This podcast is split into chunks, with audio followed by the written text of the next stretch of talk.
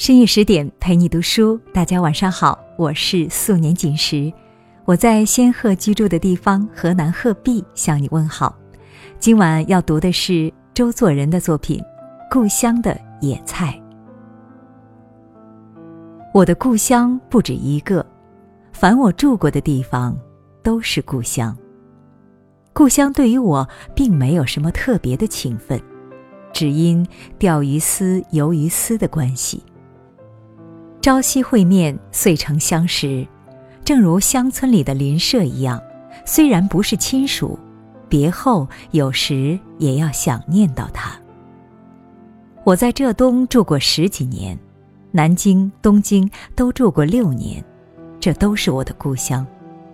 现在住在北京，于是北京就成了我的家乡了。日前我的妻往西单市场买菜回来，说起有荠菜在那里卖着，我便想起浙东的事来。荠菜是浙东人春天常吃的野菜，乡间不必说，就是城里只要有后园的人家都可以随时采食。妇女小儿各拿一把剪刀、一只苗篮，蹲在地上搜寻，是一种有趣味的游戏的工作。那时小孩们唱到：荠菜马兰头，籽子架在后门头。后来马兰头有乡人拿来进城售卖了，但荠菜还是一种野菜，须得自家去采。关于荠菜向来颇有风雅的传说，不过这似乎以吴地为主。西湖游览志云：三月三日，男女皆带荠菜花。谚云：三春带养花，桃李羞繁华。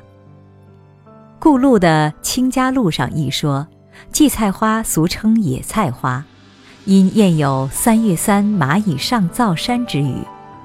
三日，人家皆以野菜花至灶行上，以验虫蚁。清晨，村童叫卖不绝，或妇女簪髻上以起青木，俗号眼亮花。但浙东人却不很理会这些事情，只是挑来做菜或炒年糕吃罢了。黄花麦果通称鼠曲草，系菊科植物，叶小微圆互生，表面有白毛，花黄色，簇生梢头。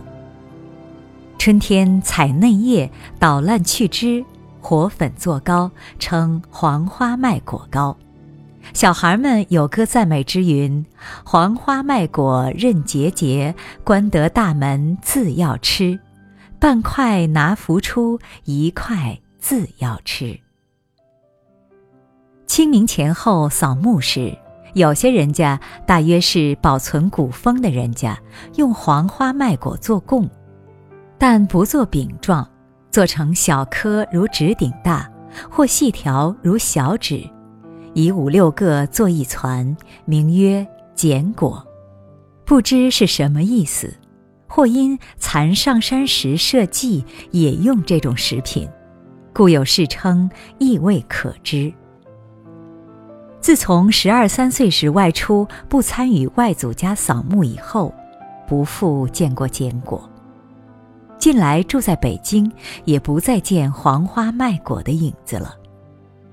日本称作玉形，与荠菜同为春天的七草之一，也采来做点心用。状如艾角，名曰草饼，春分前后多食之。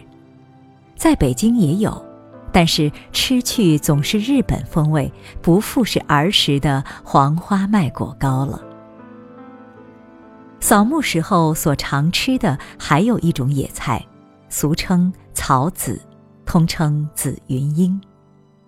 农人在收获后播种田内，用作肥料，是一种很被见识的植物，但采取嫩茎低食，味颇鲜美，似豌豆苗。花紫红色，数十亩接连不断，一片锦绣，如铺着华美的地毯，非常好看。而且花朵状若蝴蝶，又如鸡雏，尤为小孩所喜。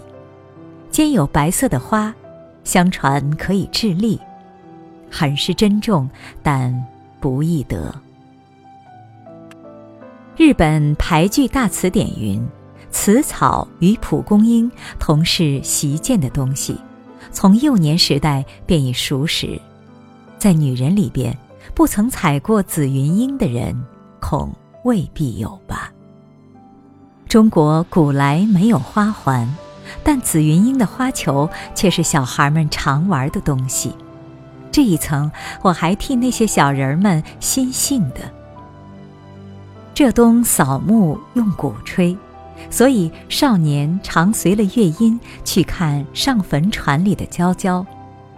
没有钱的人家虽没有鼓吹，但船头上棚窗下总露出些紫云英和杜鹃的花束，这也就是上坟船的确实的证据了。刚刚为你读的是周作人的文章《故乡的野菜》。这里是十点读书，更多节目收听可以关注微信公众号十点读书，我是素年锦时。如果你喜欢我的声音，也可以微信检索阿杰微体验，拼音或者汉字就可以找到我。今天节目就是这样，晚安，再见。家乡的冬青树，一层层的忧虑，不知名的香味告诉你我怀念。故里的秋海棠，一叶叶的花瓣，说不出的鲜艳告诉你我怀念。小鸟航到天边，呀，多年前的回忆。冬青树，秋海棠，勾起丝丝怀念。如今站在窗前，今是茶来人往，没有青草气息，只有满脸尘烟。人情的冷与暖，一直都在变迁。不变的不变的，是冬青秋海棠。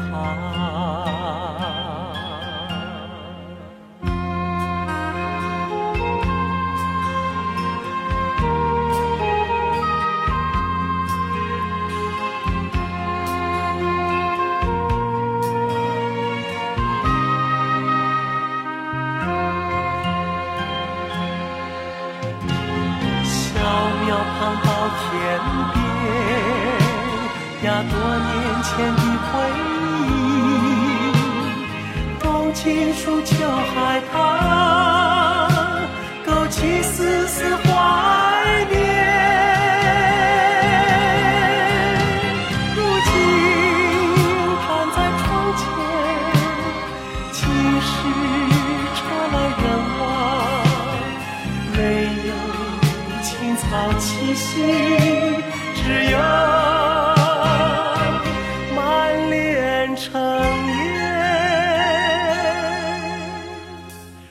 人情的冷与暖，一直都在变迁。不变的不变的，是故乡。